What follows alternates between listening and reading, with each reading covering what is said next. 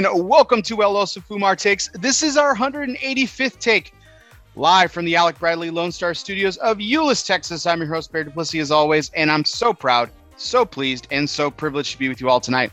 This is going to be a fantastic show. I'm so excited to finally sit down with this guest. He's been making some some amazing cigars that I've been smoking recently. Y'all know if y'all follow me, y'all know if you follow my top 10, you know all about this man. But before we get to formal introductions, we do have to thank the people that make this show possible. And that, of course, is our sponsors. Tonight's show is sponsored by Drew Estate. Recently, Drew Estate has announced that is it about to make someone a whole lot richer. Yes, yes, indeedy. During its latest freestyle live show on the company's Facebook live page, Drew Estate announced that it will be holding will hold a Bitcoin sweepstakes with numerous incredible prizes during upcoming freestyle live events, including a grand prize for one full Bitcoin for a lucky fan to be announced during February 17th of next year. So check out that freestyle live. You could be in possession of some free moolah courtesy of Drew Estate. And uh, we thank you all for joining us tonight. So I am pleased to bring you our 185th take live from the Alec Bradley studios of Euless, Texas. It is my pleasure.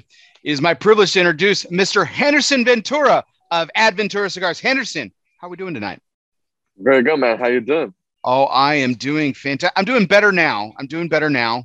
We yeah. uh, we we got the show up and rolling. So now now it's just uh, now it's just getting into the flow of things. I'm about to light up a cigar, um, and so it's it, it life life couldn't be better at this point. How about yourself? I'm doing great, man. Um, we've been pushing very hard on this side, uh, getting a lot of new projects done. Uh, uh, we're on the last year of the year and trying to make everything happen, trying to get everything that we were missing to get done this year. We have some exciting new projects coming out from Aventura. Um, uh, we have some new release coming. So I'm very excited, man. Um, it's been a tough year. It's been a very a great year also at the same time for the cigar industry. So I'm more than happy. And thank you for having for having me in your show. Uh, I know we've been looking forward to do this for a while, mm-hmm. uh, but we're here finally, man. Thank you very much. Oh, it's my it's my pleasure, Henderson. Thank you so much. Yeah, so, I mean, let's let's get into. I was going to kind of kick off with a little bit of an icebreaker, but you brought it up. I mean, I was going to ask about this. So I, I know the Dominican was shut down for quite some time and you you know as far as production and factories and things like that but what was going on uh, i mean what's that kind of done as you guys are starting to ramp back up? I mean are you are you are you guys fully operational? Are you doing shift work? What's what what are you doing? What efforts are you making to kind of get back up and running to to where you can get get to work on some of the work that was missed? Um i mean uh we've been full productions and last year. Uh, so I will say by the first half next year, last year, like by the summer, um, we closed the factory like in April, March or March. We closed the factory for two months. Then we back, we get back to the factory like uh, with thirty percent of the capacity. That's what that was what the government allowed us to work with. 30% and then we have like a, 50 and then 70 and then by the end of the year we will finish with a full capacity. Uh, even with more people than than the before the pandemic. So oh great. Yeah yeah after uh, after the pandemic we've been experiencing like a kind of boom uh, in the cigar industry. Uh, people didn't stop to smoke cigars uh, during the pandemic. I think they they smoke more cigar now, and but we slowed down the production big time last year, and and pretty much all the businesses closed. Uh, Box factory, you know, labor companies, everybody like kind of stopped the the business. So, um, this year we started again with full capacity. We even have more demand than the previous year. Um, but now everybody's working, you know, full time, and and the demand of the market is so high. I think even higher than uh, what a cigar producer can offer, you know, and and it's very tough. Like a manufacturer, we've been having uh tough time like uh, trying to get rollers.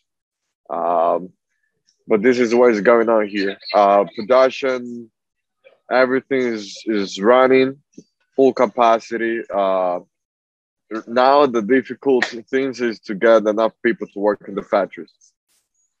Well, it sounds like that's what's kind of going on here too. Like uh, in other businesses, it's the it's the labor shortage that's killing everyone. The work is there. It's it's yeah. the labor shortage. That's interesting. That's uh, yeah. you guys are experiencing the same thing. Well, wood I, wood wood for box uh, factory also is been having hard times. Like not enough wood.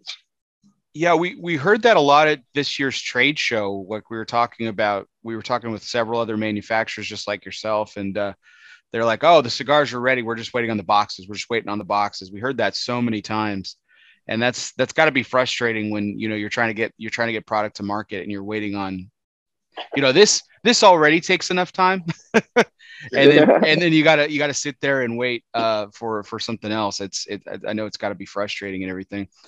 Uh, yeah. I mean, we'll, we'll, get a little bit more into the Adventura story here in just a second, Henderson. But I, I was curious uh, specifically about Adventura. You know, it, it, it's it was about last time I heard it was about sixty percent of Adventura's market share is actually European, right? It's it's it's not so big here in the United States. You do a lot of work here, obviously, in this country, but the brand Adventura itself, it's mostly it's it's mostly a, a European, right? Yeah. So uh, we started Adventura in 2016, and we started the distribution in the Dominican Republic and Switzerland first. So um, I will say we born in Europe. And we started with Switzerland and then Germany. Uh, but then in 2019, uh, we released the brand in the United States. Mm-hmm. So uh, by the time that we started the company, then in the United States, we were like, um, I will say 90% of the production was uh, getting sold in the in Europe uh, by last year, I will say 60% was sold in Europe. Uh, but this year, the paper are changing. You know, I think we rotate the table, and, and 60, 60 to 70% of the production that we get done this year is being sold in the United States. But we've been pushing hard. I mean, uh, I've been spending more time in the United States. We were a fresh company there. Uh, and, you know it's a big job to get done in the state there is a lot of competition it's a huge territory uh, so but we we luckily have uh, uh, a, a, nice success last year with the Royal Return. That is uh, the last line that we released. Uh, that is the King's Gold and the Queen's Pearl. They have a good, very good success in the states, um, and we grew a lot of business there. And in the last year. So uh, things have been changing, and also with the lockdown in Europe, um, it was tough. Um, pretty much mm, all the distributors that we have there, they were like doing nothing. You know, Germany was locked down for a while. Switzerland, Holland, all those countries there. Italy, that was that have a bad hit there by the coronavirus. So yeah. Uh, still like not much going on there. So, okay. so I mean, but still, even with the pandemic, we've been able to grow the company 68% this year. Wow. Okay. Well, that's where I was going to kind of go with it. With it being new and everything, and being, things being shut down, I was I was wondering about the the growth. Uh, I know the cigar industry as a whole has experienced a lot of growth just because more people have time to smoke cigars and things like that. Expenses are down for companies and stuff, but um, that's great to hear. That's fantastic. Well, we'll get more into the Adventura story here in a second, uh, Henderson. But kind of wanted to uh, you you brought it up, so I kind of wanted to jump into it there. But I, well, I mean, since since we're talking about cigars, uh, what um, I've already kind of put the the question in the chat. But what are you smoking tonight? Uh, I'm smoking a new cigar that we're about to release uh, in a few weeks. Oh, okay. Uh, that that is uh, it's a limited production. That is uh, from my boy Brandon uh, from Renegade. That is an anniversary cigar that we make for him. Uh, oh, the 11th. This is, this is the 11th. the 11th. Right? Yeah, this is the 11th. So I just got married with that cigar for a few weeks and I've been smoking that cigar like for a month now. Just fall in love with.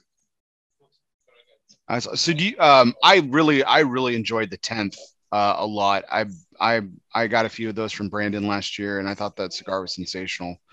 Um, just curious, um, with uh, the cigar that you're smoking right now, um, I mean, do you come up with a new blend every year, or is it like a variation of the blend, or like what what do you do? Completely different blends.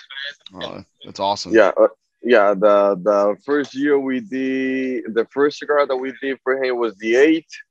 Uh, we were using a Mexican uh, Habano wrapper. That is the same wrapper that I use on the Explorer. Uh, that is a hybrid wrapper. Um, the, the blend was very deep in flavor, unique, rich. And then the second year with the uh, Rosado Habano from Ecuador, it was more into mild to medium body. And then the 10, it was a Maduro San Andres, uh, one of my favorite blends that I ever made with San Andres wrapper. Uh, it was th- that the 10 was more my profile you know, I was like, fuck Brandon, you know, this is the cigar that should go for the 10. And and the 11, uh, we've been working, uh, Brandon and we've been working for a while on that blend. Uh, and then I, I was like, let me give you a surprise. Let me change some, some stuff in this cigar and, and I'm gonna give you a surprise when we release that cigar. So that's by uh, the way, by the way, uh, Brandon is uh, our top account in the United States right now. That's fantastic. I knew I knew it was I knew he was pretty big. Every time I go in there, he's he's always talking to me about some of your newest stuff and everything, including what I'm smoking right now. I got these at an event that you uh, that you did with him uh, not too long ago, but um, it's the uh, the Royal Return, the Queen's Pearls, and it's it's the Robusto. Um, I love this cigar and I love this. I love it in this Vitola. It is absolutely fantastic. Uh, the Royal Return, the Queen's Pearls. It is, it is gorgeous. And uh, for uh, for later on tonight, I've got the uh, I've got the King's Gold in a Toro that. Uh, so I got this from Brandon. I got the King's Gold actually from uh, our our other good friend at, in Texas here, Jay Davis at Blue Smoke. That's where I got that one at. So um, nice spread spreading spreading the love around here a little bit. But uh, um, and I want to I want to tell a story about how I got introduced to the Adventura brand here in just a second. But before I do, I wanted to bring up something out of a little, you know, not to be too. I'm not trying to be too punny here, but out of left field a little bit. So I'm a baseball guy. My my I'm a Boston Red Sox fan. They made they made the playoffs this year. They they just won the wild card earlier today, so that was exciting. Um, but um, I know that you played baseball growing up, and you uh, and like me, you were actually you were a catcher as well, right? Yeah. So how? So how? I mean, how? How? I mean, how old did you did you play till? Were you did you play through high school? Did you play some college? Any semi-professional, professional ball? Like what? How far did you go? No, no. I started to play baseball when I was like four or five years old, and then uh, that career ends when I was fourteen. Okay, so so when I was 12, um, I used to be second base. And and when I was 12, uh, they switched me to be uh, a catcher. It was like uh, it was one game that the the catcher of the team got injured, and there was like, uh, "Who wants to play the position?" I was like, "I get it." Sure, yeah, I get it. So I think I have like a, a, good game that day, and and my manager was like, uh, "Nah, we're gonna switch it."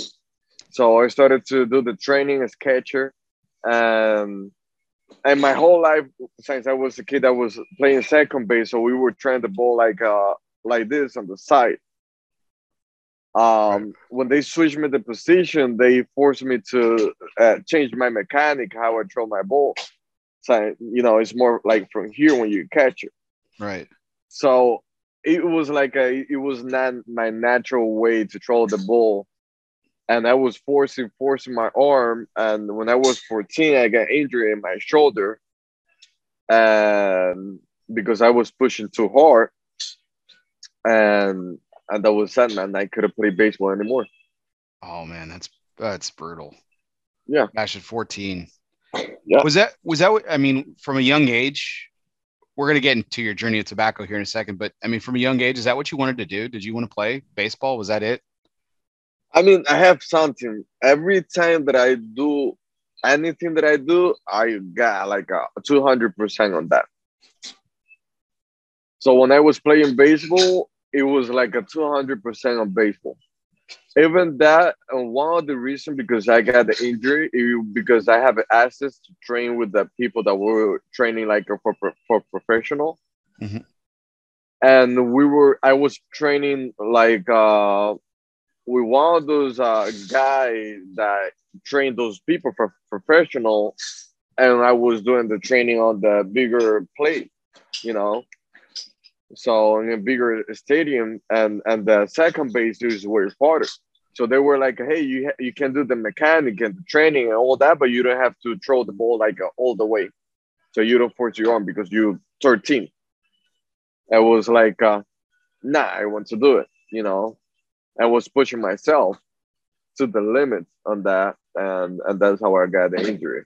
Clearly. Was But, it your yeah. was it your rotator cuff or was it an elbow or what? I mean, there's many it's, things. it's nice. It was on my shoulder here, you know. Oh man. So, uh, I mean, it was very frustrating for me. I can even I, I've stopped even watching baseball for a long time.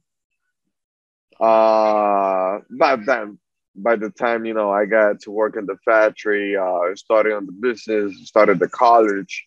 Um, so, so then I, I, I, you know, I wake up another passion. You know, I'm glad to to to be in the business. You know, and I agreed to not be a professional baseball player. Um, I'm more than glad to be in this position right now. This is something that I also that I dreamed of since I was a kid. Yeah, I mean, I, I- think you. I was gonna say, I think you found your calling, and uh, with Yeah. that, but uh, you know, just to go back to your playing days real quick, because we we all, you know, everyone who follows baseball knows how incredibly popular it is in the Dominican Republic, how incredible players, the incredible players that come out of your country, um, how serious you'll take. it. Did any of the any of the kids that you played with? Like, did any of them have any of them made it to the to the big leagues? Because you're still relative, relatively young, so I imagine that we'd still you would they'd still be playing professionally if they made it. Do you do you know anybody?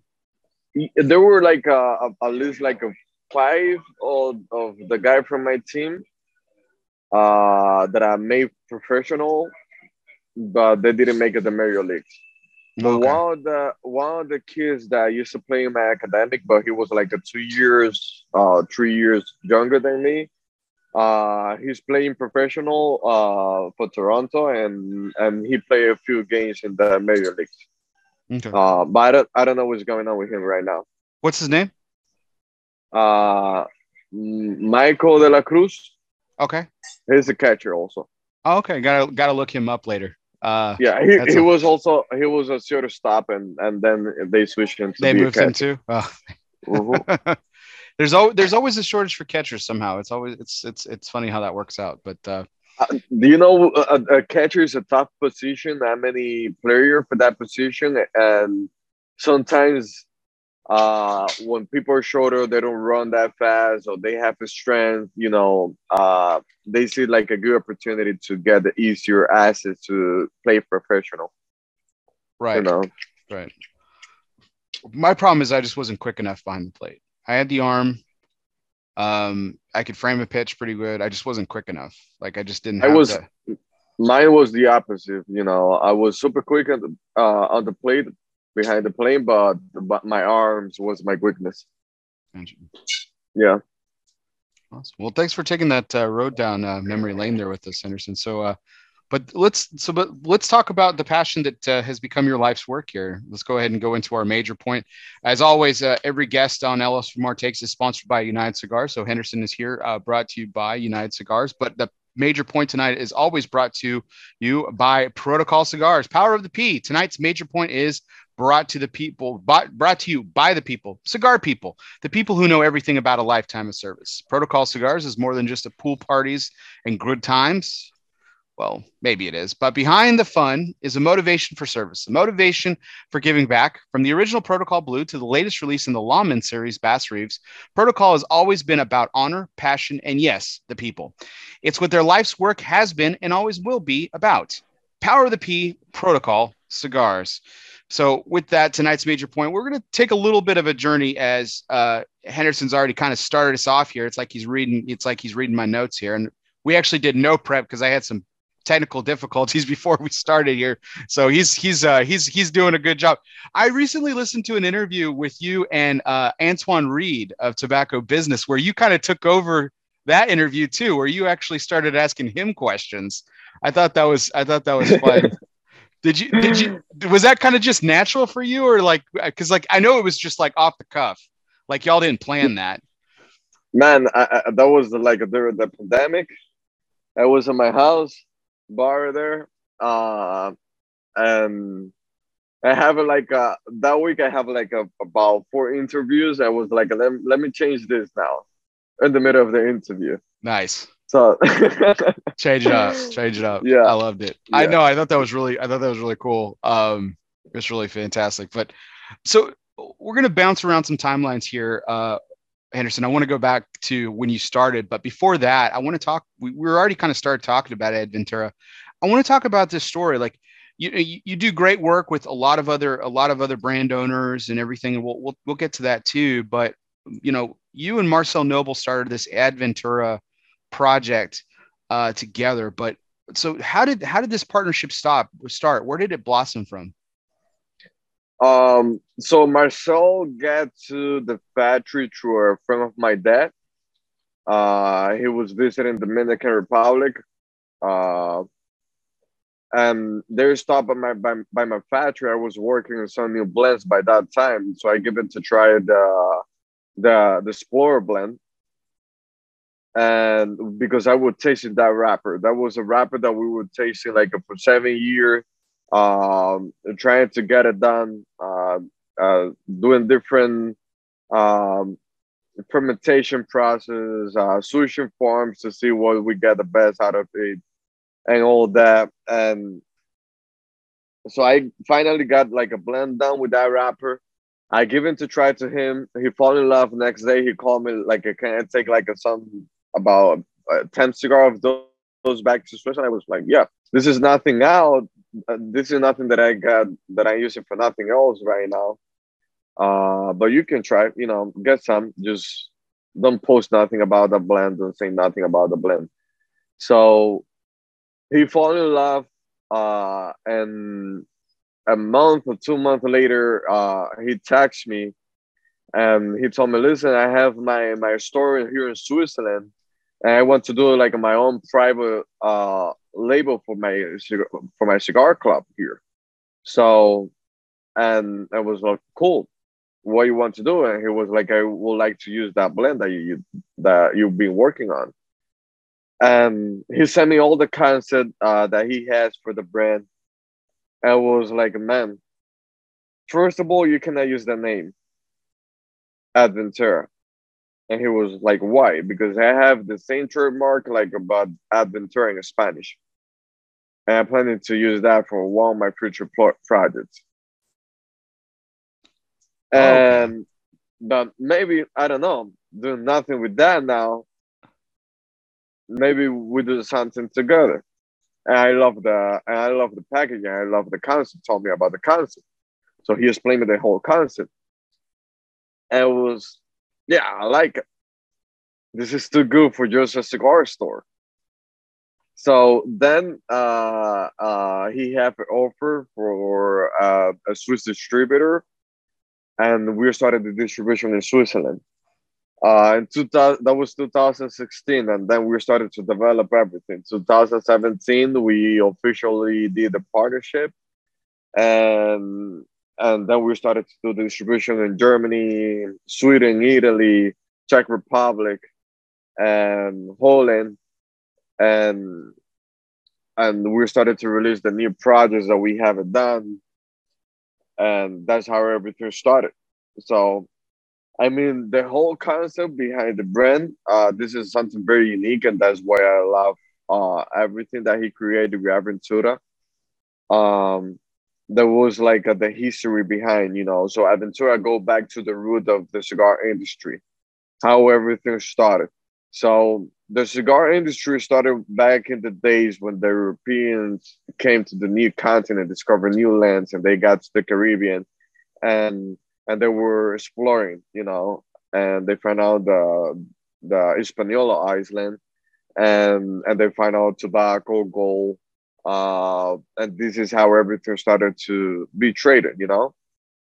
That's how everything started, how the tobacco started to be commercialized uh, the Europeans bringing back tobacco and cigars back to Europe, and and that story bring us back to the root of how everything started with the cigar industry. That's why the first line that we did was Explorer. The second line is uh, Navigator.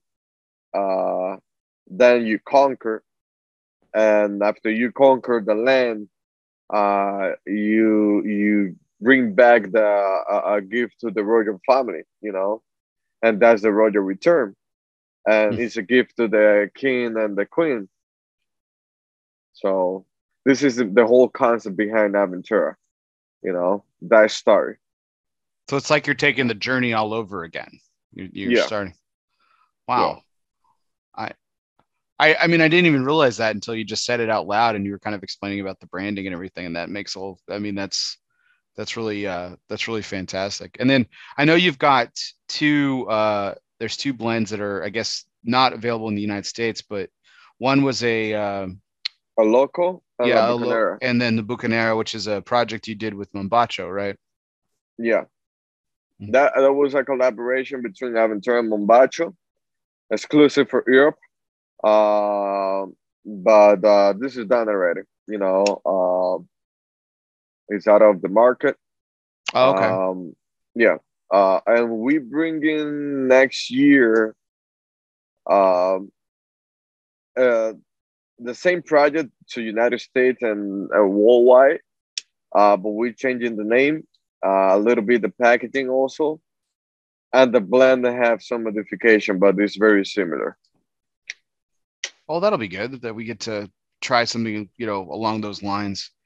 Um, because I never I never got to smoke it. So so here here's the story of uh, of Adventura with me, Henderson. I've I've smoked a lot of your stuff that you've made for other folks for a while, and um, and uh, you know your other good friend. You were met, we were talking about uh, your good friend Brandon, uh, who you've known for a long time, who's a huge supporter of yours here in Texas. But I know uh, Ronnie at Secreto is a is also uh, a big uh, big advocate of yours, and he him and I started talking after one of my shows one night, and he's like, "Hey, have you have you tried these cigars?"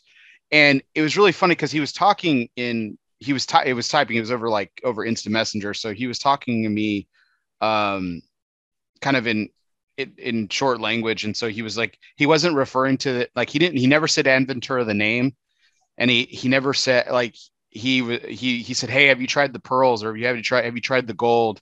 Have you tried the green? Have you tried the blue? Have you tried the red?"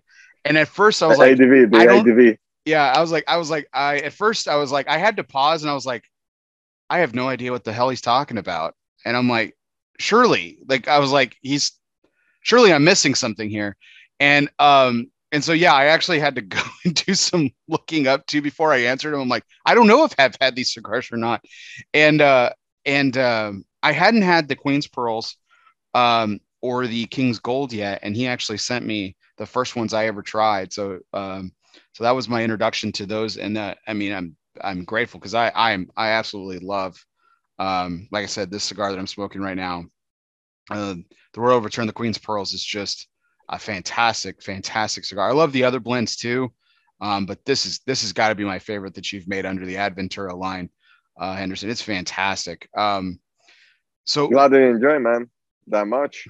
Oh, it's it's it, it, it there's so there's something. I mean, we can go ahead and dive into it right now. There there's something about um, the way that manufacturers now are are really approaching Connecticut shade cigars. And I I really I'm really starting to appreciate it a lot more. Um, and it's actually making me go back and actually appreciate the classics too a lot more as well. Um, but the this the, the thing I wanted to ask you about this cigar is that there's there's a lot of different tobaccos in it. You know, you've got the Ecuadorian Connecticut shade. You actually have Ecuador also in in the cigar itself. It's the binder, correct? The binder's oh, Ecuadorian. Oh, filler. Filler. Excuse me. Um, Sorry, so when you're when you're testing out, I mean, like, because you you you don't grow tobacco, correct? The family doesn't. You you source a lot of your tobacco, or do you grow some as well? Um, we have some farmers that uh, grow tobacco exclusive for us. Um, this year is the, um, the first time that I grow my own tobacco. All right. Okay. Where, yeah. Where, so uh, is that in the Dominican or somewhere else? In, in the Dominican Republic. Oh. So we doing some special projects. Uh, we go. We started to grow some like uh, unique variety of tobacco there. Uh, that they were created by a Genius. Uh, is a new hybrid uh, tobacco, and so I'm doing my my some experiments, you know, with those uh, tobacco in a specific farm. So my goal, uh, we use we use tobacco from uh different places. We use tobacco from seven different countries. Um, by I've been in the cigar industry for 15 years already. I started when I was 17. I have a big passion for tobacco, and and I've been in a lot of farms. I've been I have the opportunity to work with a lot of variety of tobacco, and but the goal is always to create something different, something unique. You know, uh, if we, I do a new project in the future, and we're using the same tobacco, we're not doing nothing different. It's more the same. Mm-hmm. So um, I'm I feel blessed right now to have the opportunity to work with a guy that uh, is a, a, one of the biggest genius uh, on the cigar industry behind scenes. Um, that he developed hundreds and hundreds of different new seeds and and we're gonna be growing the the first farm right now for you know one i do my own personal farms right now with some different tobacco that is gonna that's be exciting. something fresh and new for the cigar industry that's so, so exciting yeah oh, i'm wow. super excited i'm super excited um i'm not gonna say nothing but one of the tobacco that we're growing is uh is a hybrid with one of the regional Dominican seed. Okay. So, so this is gonna be something very unique. The aroma of that tobacco, the flavor of that tobacco. Uh, I taste that tobacco. I've been tasting that tobacco for about seven years now, and and it's something that I is very excited. Since the first time that I tried that tobacco, when they did the first experiment with that seed, I was like, yeah, I need to get that tobacco in one of my cigar. So we, you know, anyone who knows uh, anything about growing tobacco, we all know the difficulties of growing wrapper in the Dominican. It can be done, and it's been done a lot more in recent years, but it's very difficult, as as history has taught us.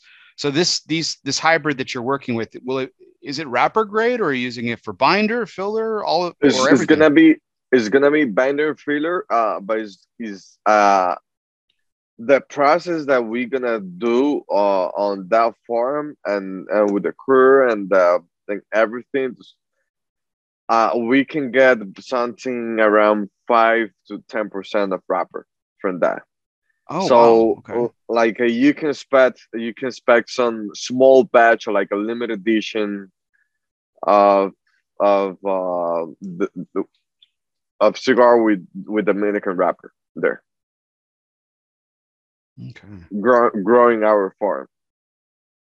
So, so you, you mentioned that you're working with someone behind the scenes for this project, but so you, like you said, you've been doing this for 15 years, uh, and I know you've got your your your father working with you too as well. And um, so this is a question I actually came up this week when I was talking to somebody else. So so I wanted to I, I wanted to save it because I wanted to ask you as I wanted to ask you too. So because you source from seven different countries, like you said, like what is that process like? Do, do you personally go inspect the tobacco uh, before you bring? Because I know you guys do the fermentation at your factory. Um, but do you go and do you go and personally inspect the factory? Uh, excuse me, inspect the tobacco. Is it your dad? Is it somebody else? Is it is it more than one person? Like, what's that process like?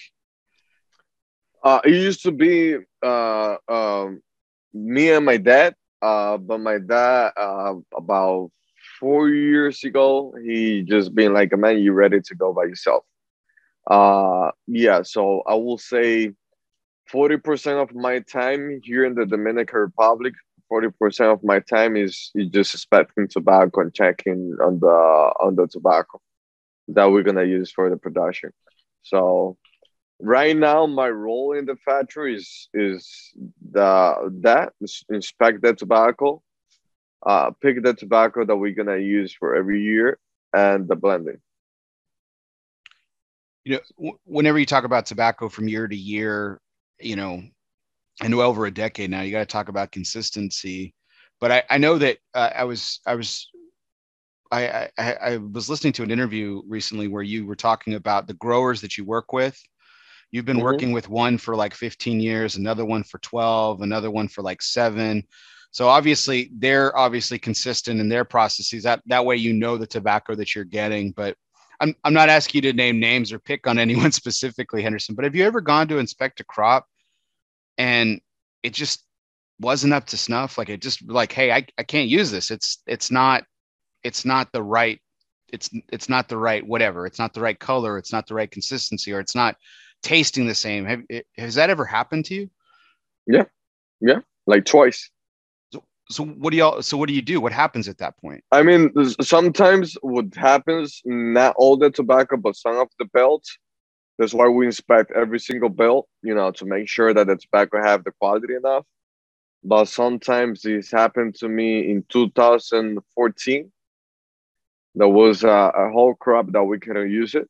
I was like, no so I, uh, we stopped to make that line for a year. And and also happened to me about three years ago with one of the tobacco. But luckily, we have like a two years of of uh, inventory of that tobacco. So, I mean, on that year, last year we we sw- we switched form, and for, but for a good reason. You know, yeah. for better. Yeah, no, absolutely. but it, it, it, happens, man. It happens. Uh, you cannot force the soil to give you more that you know it can give you, uh, and also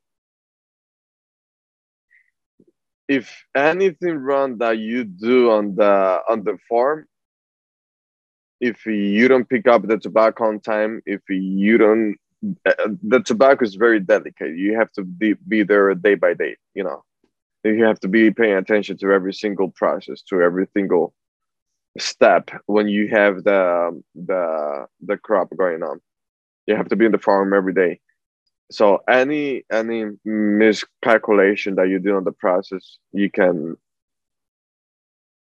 you can ruin a whole a whole crop. Yeah, so, I've, I've always wondered, just like, because I know that has to be frustrating, you know, for you all because you you know you you're depending upon all these these components and everything has to go right, and there's about 400 steps that need to go right, and if if something goes wrong in those 400 steps, I mean, it can throw off everything, and so you kind of have to reassess. And I mean, and like we were talking about with the boxes right? You know this takes long enough to make and you know to, to have one thing go wrong it, it, has got to be it's got to be super frustrating. The, the thing the thing with cigars is uh, like you have a blend. It's not machine made. It's not it's not something that you create in a computer. Tobacco change every year. You have to be reblending the cigar every single year to make sure that you know that cigar can smoke similar or this tobacco can smoke similar to the year before every year you have a small difference in the tobacco. If it's raining, if it doesn't rain enough, uh, the process, this, if we on the fermentation, it was a day that get a higher temperature. Every single thing counts to make the smoke a different experience.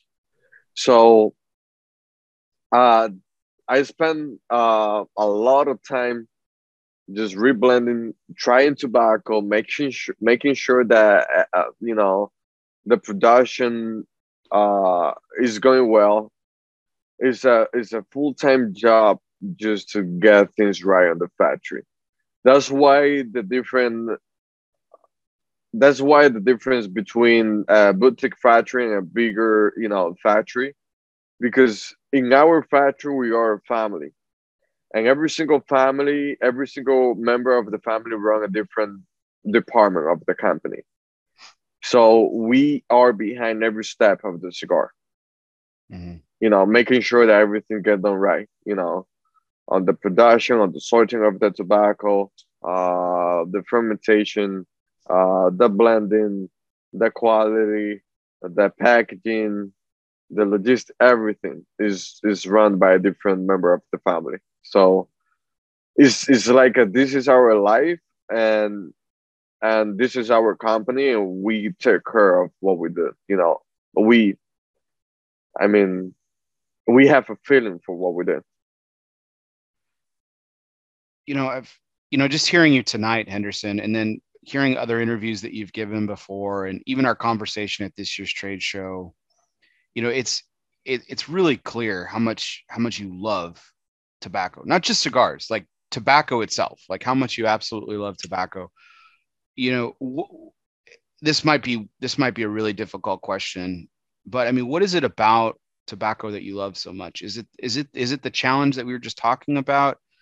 Is it what it creates? And I'm not trying to answer the question for you, but like what what is it about tobacco that you love so much? There's different love for tobacco. There's tobacco that I love because it just brings me a memory about what is the good tobacco from back in the day used to taste like. And there is a love also for creativity. And and to create those uh, variety of flavor profile in cigar. So I think what make me different to other master blender uh, from the past generation is is that limitation we don't have i don't have any limitation to create and blend different stuff. I don't like to stay classic even if i love like some classic flavor profile on the cigar but i don't mind to go like uh, outside of the box you know in terms of blends and like I say, for for me, I never smoke the same cigar, and always the newer cigars that we make, it's better than the last one we did. And the whole reason of that is because every time that we create a new blend is trying to improve whatever we did in the past. So there is some tobacco that I love. There's the Corojo. I love that tobacco because the creaminess, the sweetness that this uh, tobacco provide. Also the complexity of that tobacco. You have to understand like each tobacco uh, give you a different stimulation in your mouth. Some one the bitter uh, acid sweetness salty.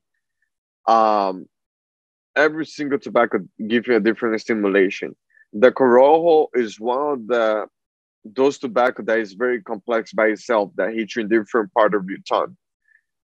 So the Corojo give you on the on the give you some simulation on the acid part that creates some creaminess and also on the bitter part that you know give you that intense uh cedar or dark coffee flavor profile so that tobacco by itself the corojo you smoke that a tobacco a cigar created just with corojo and you think that is a blend already mm-hmm.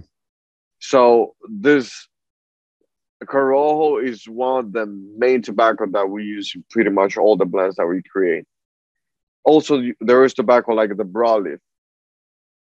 I love the broadleaf, and one of the reasons because I love broadleaf is because it tastes like a, a Dominican seed to me. It tastes like a little bit as olor dominicano. It has some earthiness, but also what I love is just remind me of Dominican tobacco, but with more strength and more sweetness.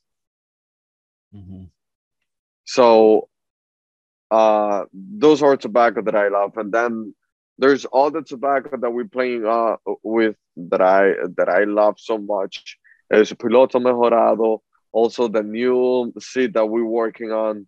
Um, that is a, a, a new a variety of Dominican tobacco that we're creating, and the the the the the aroma of that tobacco is unique. The aroma, the flavor, uh, is something totally different to whatever you used to smoke, you know, and and that's make me very excited about tobacco. That's what I love about tobacco also with the blends is, is that how many different flavor profile that you can get from you know blending the same tobacco you know there's uh this is where it's society about blending and but I'm not married with anything. I'm, my mind is super open. My palate is super open, you know, to try everything.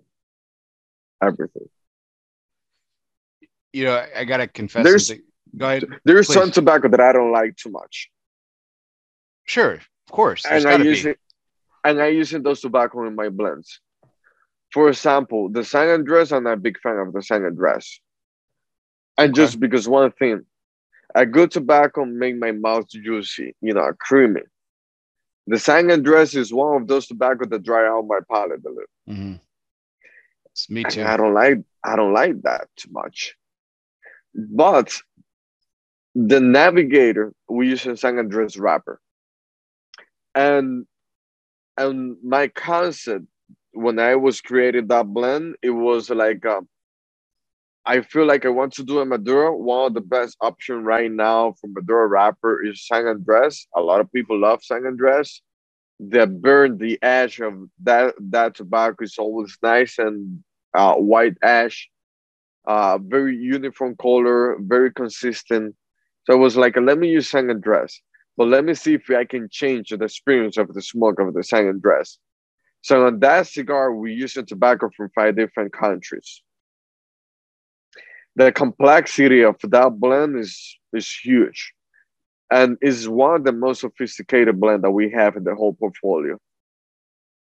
And all every single tobacco that we use on the filler and, and in the binder is just to fight against the wrapper. And also, there's another cigar that I use in the tobacco that I'm a fan. That is a CRISPR. And I'm a Connecticut smoker, man. but let me tell you this. So I have some of my best returners that ask me, like, man, why you don't do a Connecticut? I was like, I think it's not my line, uh, but let me play with. So my whole concept when I was created the CRISPR was to create a Connecticut shade cigar that people like me that love more Corojo, Habano, or, or other dark tobacco can enjoy that cigar. So I was trying to create a cigar with the personality, with the complexity, with the body, you know, that boutique cigar smoker can enjoy. Mm-hmm. So that's how I be, you know create the the, the Connecticut uh, blend with the for the CRISPR. It is a cigar that have a lot of complexity and body. You don't get that easy smoke, super smooth. Uh, the bitterness you don't get none of that on the CRISPR. It's a cigar with character. It ha- it's, it's smooth but with character. I agree. So there's there there's one thing that you know no matter almost, you know, you know, especially going back in my smoking experience, you know, Connecticut shade cigars typically, no matter how good they are, they typically get hot at the end. They turn really bitter, you know, sometimes even sour. And that's when I put the cigar down.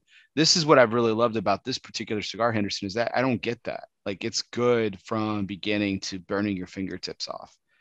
and you don't get that bitter. I mean, you get the right amount of bitterness for balance, but you don't get that hotness at the end where it's just okay. It's just acrid, and I got I got to put this down. I got to I got to start again.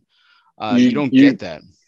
You get the bitterness from the assimilation, you know, and there's some specific tobacco that hits the bitter part of you, you know, palate, but you don't get the bitterness right here in the lips. Right, hundred percent. You know, so. Um, so it's interesting having this conversation with you, Henderson, because normally I don't really uh, my conversations on this show really aren't tobacco centric. I like to have just like conversations just about the person and everything. But I wanted this conversation to go this direction because I, you know, like I said, it was apparent in all these interviews that I've seen with you and having a couple of conversations with you that I've had. Like, just it's good that you take that direction. Yeah, because my my English is just tobacco. If you take me outside of tobacco, like I got my my English is gone. fair enough. Fair enough. Well, I, I mean, it's it's apparent. It's apparent.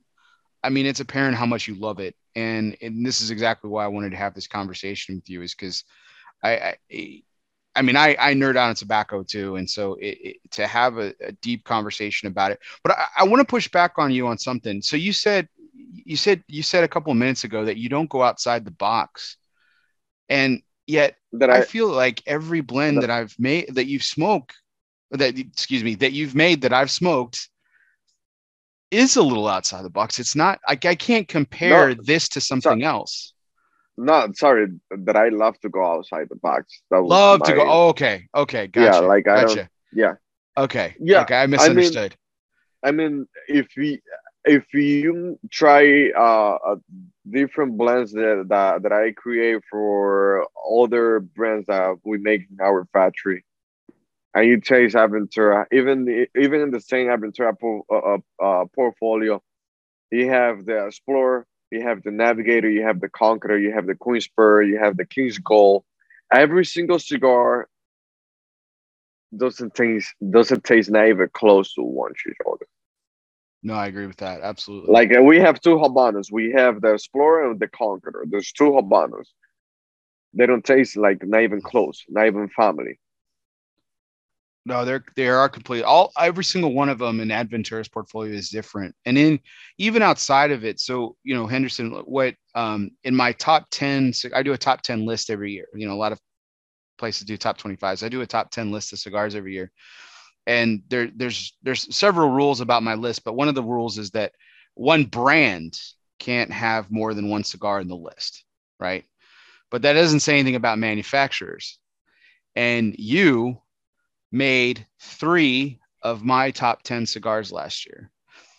Really? Yeah the room 101 farce maduro the uh, caldwell um, mad mofo and the number one cigar of the year for my for my list was the La Barbara uh, Ricochet Crew Mexi Sol Gran Robusto. You made three of my top ten cigars last year. Do you know that those three cigars was those three blends were made in the same year? Mm-hmm. I created those three blends in the same year. The Farce Maduro uh, that was a creation between me and Matt. That mm-hmm. was one of the very few times I met being in the Dominican Republic. So Matt was trying to get the blend. I was like, man, I I understand 100% what you want. This is the tree tobacco that I'm gonna use a space uh, to create the what you're looking for. Try and separate, and then we put it together and I was like, I'm gonna put it together now, try. And he was like, Henderson, this is exactly what I'm looking for. I was like, no, but we need to mix that tobacco with something else. And he was like, this is exactly what I want. and and I called that cigar the Sker. That was the name of the of the blend because it's it's make me kind of drunk every time that I smoke that cigar fresh. When you smoke that cigar fresh from the factory, from the table, like it, I was like feeling kind of high smoking that cigar every single time. Oh, it's got a pop, man. I mean, even the nicotine, the nicotine on that cigar is a little high. and then the Mad Mofo, that was the name of the blend. I, I put like some crazy names to my blends there. So the Mad Mofo, that was the original name of the of the blend. The Mad MF. I I I love that cigar too. And then and of course my number one cigar last year. The and the uh, uh, uh sorry the go go please uh, the the ricochet I, I call that alimento de fiera. That that means like uh like a monster uh food or beast food.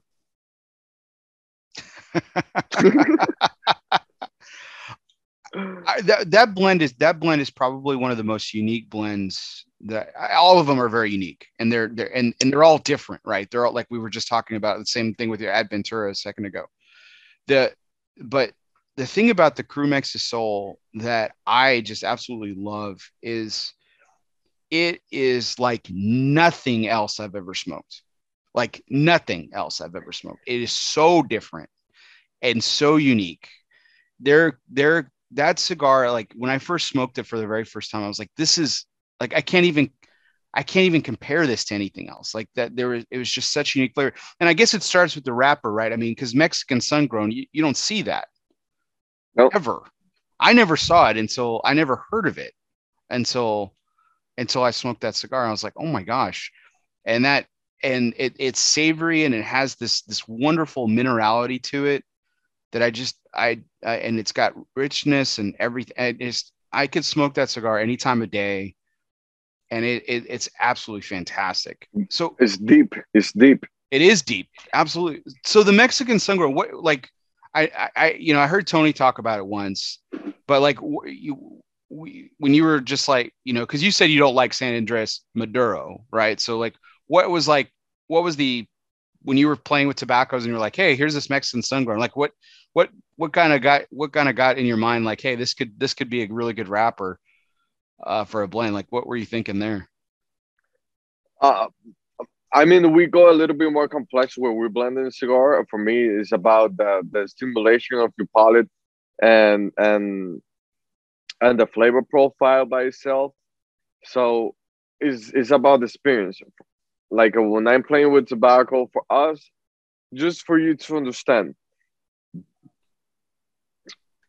For us, a master blender or manufacturing complexity doesn't mean that, that the cigar is gonna be changing like a true to smoke Mm-hmm. Like it's gonna start this way and then it's gonna change, and then he's go through a transition, and that's create a complexity on the cigar. For us, complexity is more about the how the tobacco the cigar stimulate different part of your mouth. You know, mm-hmm. on the front, on the side, and the back. That is not just too much in the back like a, you, sometimes you smoke a cigar and you feel like a very harsh in the back of your tongue, mm-hmm. and and nothing in the front. Like you missing something. For us, this is the complexity. When you can create a smoking experience that you know hit every single part of your palate, and then you have the balance, and the balance is like a uh, you have the stimulation all around your mouth, but not too much on this side and very little on this side of your palate.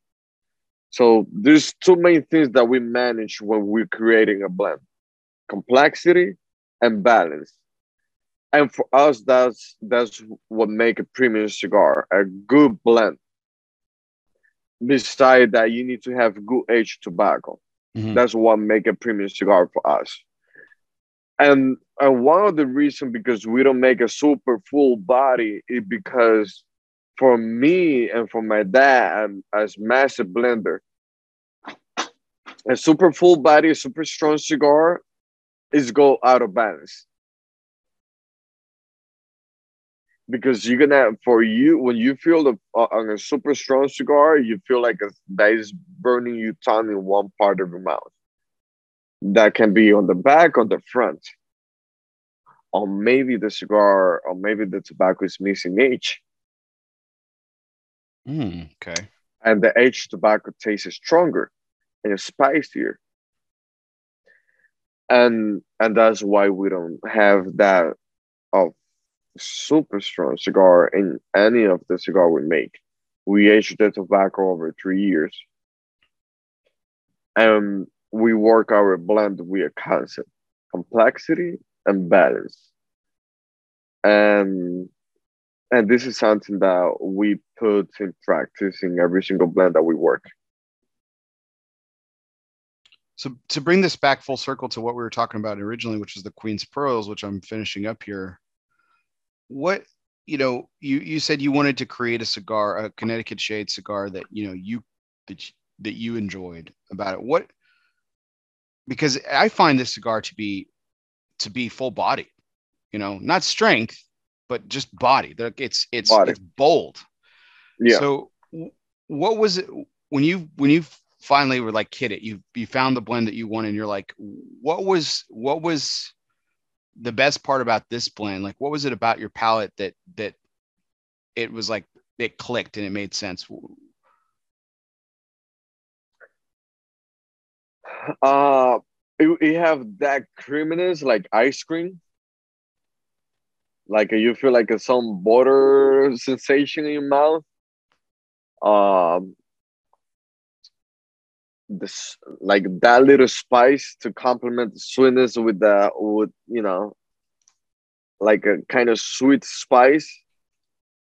And the and the notes in the in the retro retrohale like the the the aroma the floral that uh little spice the the woody uh is I think he have a lot of going on and that complexity of the cigar was that make me think that this is the cigar. I'll tell you something. I changed the blend of that cigar the day before that I put it on production. Oh, really? Yeah, like I I have the blend done. I was like, uh, do you know this is a, a fantastic blend? We just remind me to another cigar that I smoked before. And I need to add like a compliment to make it like, like a little bit stronger, a little bit more spicy and then I was like, yeah, let me put like a half leaf of that tobacco to change the cigar a little bit. And and then after I tried the cigar, I was like um, exactly I hit the point. I mean, I I like I said, the, the thing that I really enjoy about it, it is it is a compl- it is a complex ride. It is a bold smoke. It is something that I just really I can I can still smoke it in the morning, but I actually would prefer not to. Um, and but it's it's got enough flavor and it's bold enough that I could I could smoke this cigar after like the richest of meals and be completely satisfied. Like that's I can't and you're still uh, enjoying the flavor of the cigar. Mm-hmm. You need to have that cigar with coffee, man. Oh, I have. It's fantastic. Yeah, it's fantastic. That creaminess we were talking about, it's perfect. Wait for the Lancero. Okay. I'm a big Lancero guy. Is that going to be a limited run for you guys or? Limited run coming out this month. Oh, by wow. the end of this month. And that's, is that a, um, is that going to be a national release or is that going to be tied to a specific store or? Uh, no, no, it's going to be a national release. They call me Bond of 10 cigar, black paper, with the sticker of the Queen's Pearl on. Um, limited run. That was a cigar that I did for fun. Uh, I love Lancero, and I think that we were missing something like that on the on the Queen's Pearl. And I just did a, a, a, little production for myself and started to smoke the cigar. I was like a continued producing cigar. I was, and then I did uh, the cigar being aged for a year already. Oh, that's that's really super exciting. So yeah. you, you mentioned about the, the the Queen's Pearl being on that packaging and everything. So so just a little bit of side note, and we've been talking a lot tobacco, but the the the packaging, the branding, like the metal bands. Was this was this you? Was this Marcel? Was it both of y'all that just like we want to do something different? Like where did this come from? This is this is incredibly unique. I love this is is we both have the idea to do something like that because when we create the Royal Return project, that is should be something special for the king and the queen. And and we want that to to be something similar to what we want to interpret on the concept of the of the story, you know. Uh, and we were like, uh, what about gold? And we were thinking about different concepts to create the packaging with gold or metal or something. And we just found out this company that can make the metal uh, label. And then we started to play with the with the colors. So the main idea was Marcel, and then uh, I picked the colors. Here's what's here's what's incredible about this metal band, right? First of all, it's it's obviously heavier, but um, you know, we were talking about tobacco. You know, what we all know about Ecuadorian Connecticut shade or even American Connecticut shade is that it's really brittle. You know, it's very thin right? And so you have a chance like you know i've i've taken off normal labels and ripped a wrapper to shreds. I can honestly say that i've smoked a ton of these queen's pearls and i've taken a number of these labels off and i've never torn the wrapper. Um so i don't know what y'all are doing but y'all are doing it right and y'all can teach some lessons because that's i mean that's a feat because connecticut shade's pretty brittle. So uh, uh, uh, there's something. Uh, first of all, the wrapper that we're using is like the best prime that you can find out in Connecticut. Uh, the second thing is um, the the Connecticut wrapper is very delicate, but if you make the bunch too heavy, it's get easier to break the cigar. So we work a little bit more soft on the bunch. Okay. So um, you don't you don't have that kind of problem to break that wrapper that easier. So you mentioned that you like Lanceros. See, I I'm a I I love Lanceros. Um, but if someone said, "Hey, what's your favorite Vitola?" It, it's probably a Robusto or a Corona. Uh, just in general, like, is there a is there a Vitola that you go towards? Like, what's your what's your favorite Vitola? My old day Corona. Corona. Is yeah. that is that where you start blend? Is that when you start a blend? Do you start with the Corona or do you, do you change it up? Okay, what do you do? 52 ring gauge. 52 ring gauge. Okay, why why yeah. 52? The middle range. Okay. To go up and down. Uh, and also you have uh, the perfect gauge to blend all the tobacco together, you know, depending on how much tobacco you use in the cigar. Uh, always bigger the ring gauge you get, less intensity on the on the flavor. So I think the the robusto side just hit the middle spot, you know, and then after you create a robusto, then you know how to measure how to you gonna uh manage the percentage of the different ring gauges. So, like, I know in the Explorer you have a Gordo, you have the six by sixty, and and I'm not a uh, my audience knows I'm not the biggest fan of Gordos in particular, and I know it's not a big. I know it's typically not something that a lot of manufacturers like, but I mean the market dictates it, right? You gotta you you gotta you gotta make money. you yep. gotta sell cigars. It, do you find that? Do you find because you start in the middle? Do you find it harder to go up to like the sixty? Or to go smaller like the Lancero, like a 38? Like where that like... de- that depends on the blend. Okay.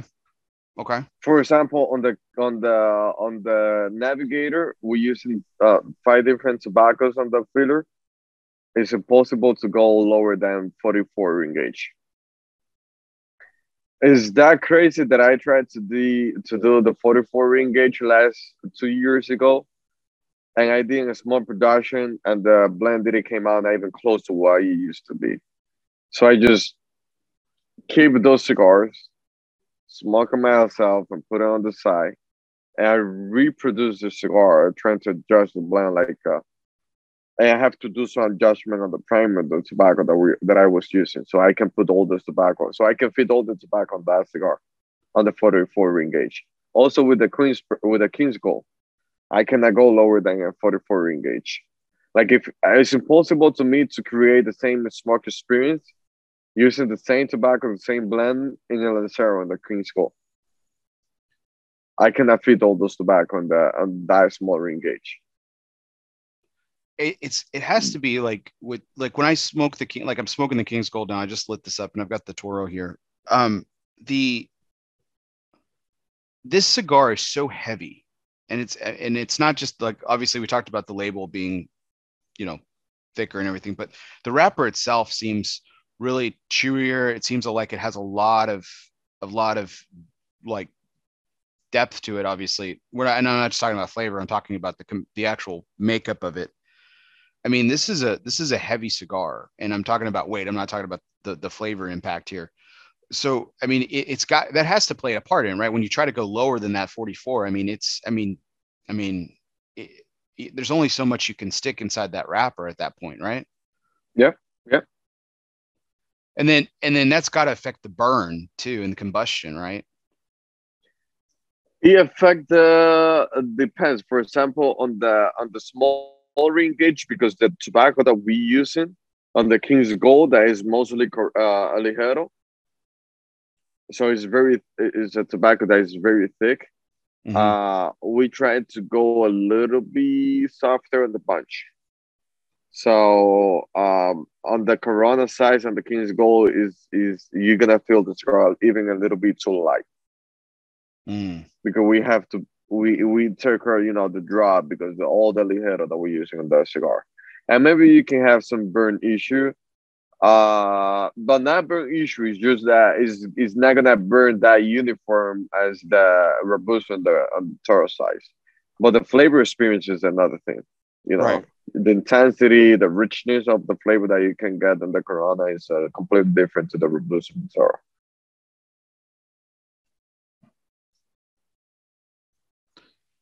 that's something I was to say. Like this is uh, this is my first Toro of the King's Gold, and like already I can tell like the richness is there.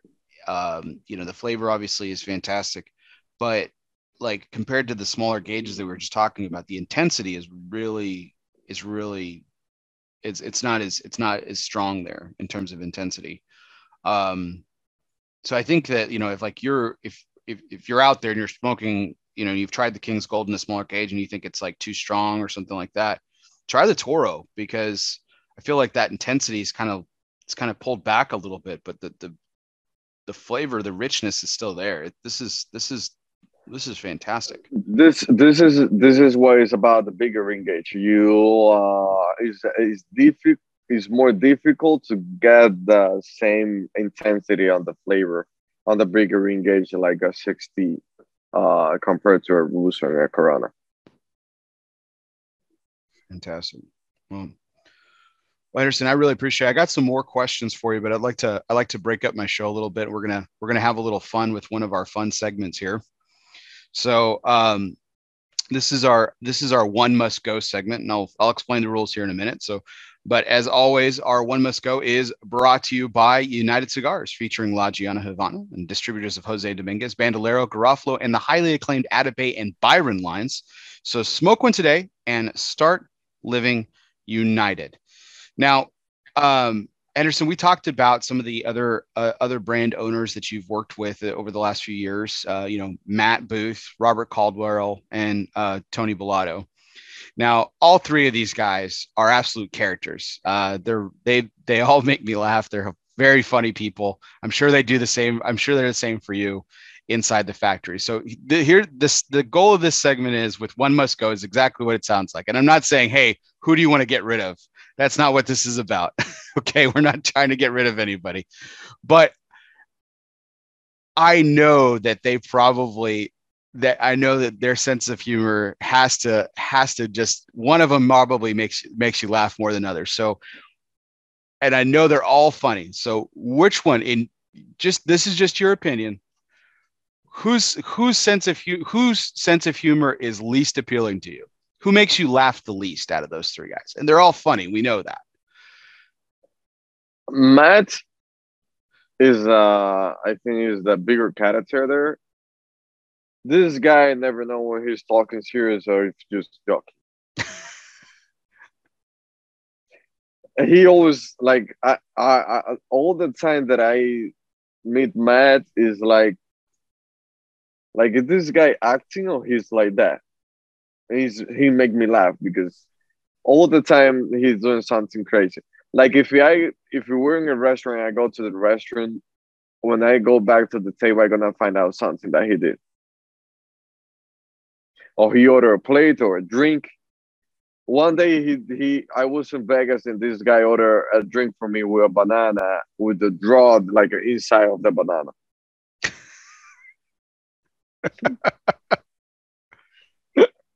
so um uh yeah this is Matt the funniest guy in the group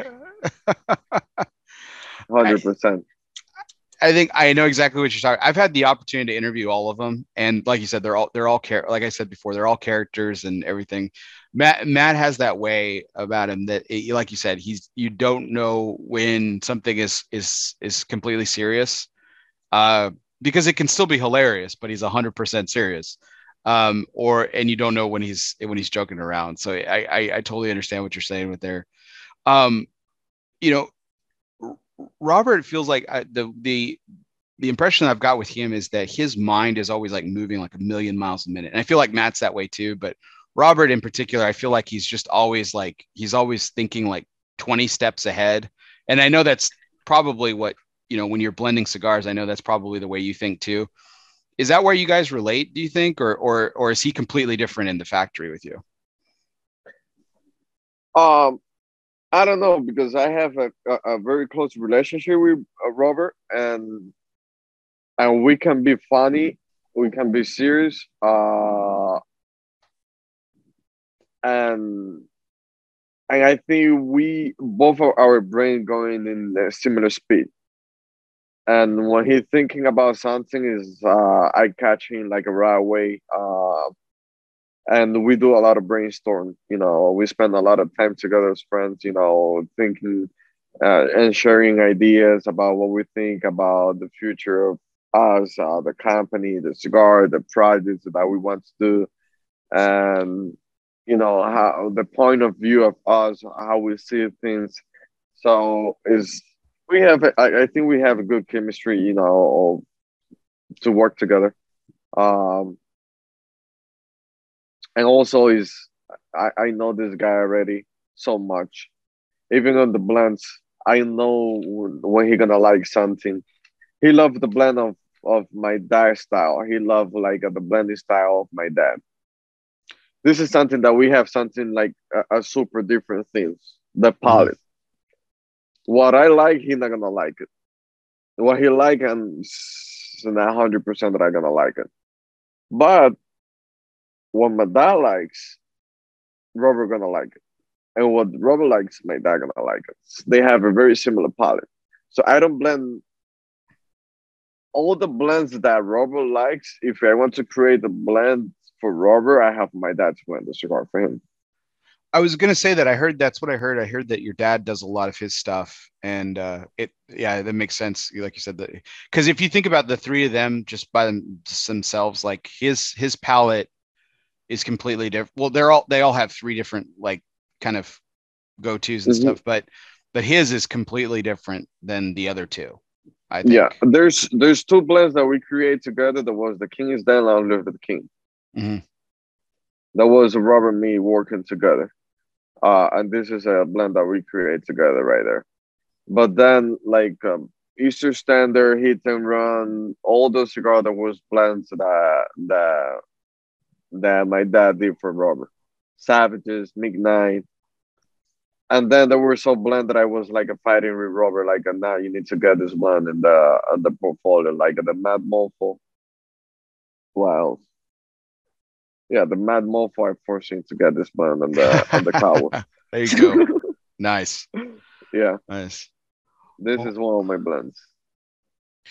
So I kind of wanted to do another another one must go with you, Henderson, because I know um, I, I, heard you do an interview once where uh, you talked. It, the question the question to you was if you had a fight song, you know, if something came on and you were about to get in a fight, and it actually kind of threw you off for a minute because you were like, I've never really thought about that, and you went with uh, a song from the soundtrack of 300. So are you are you a fan of the movie 300? Full time. So uh, that's I, that's the, the thing is that's how I feel identified in the cigar industry. I was like a, the youngest guy in the uh, on, on the game when I started, and and also in, in, working in a small company from my family, and we are the only thing that my family does is tobacco. This is the only thing that we know: cigar factory, tobacco. And and like the 300s guy from the movie you have that epic time that you know they having a bottle.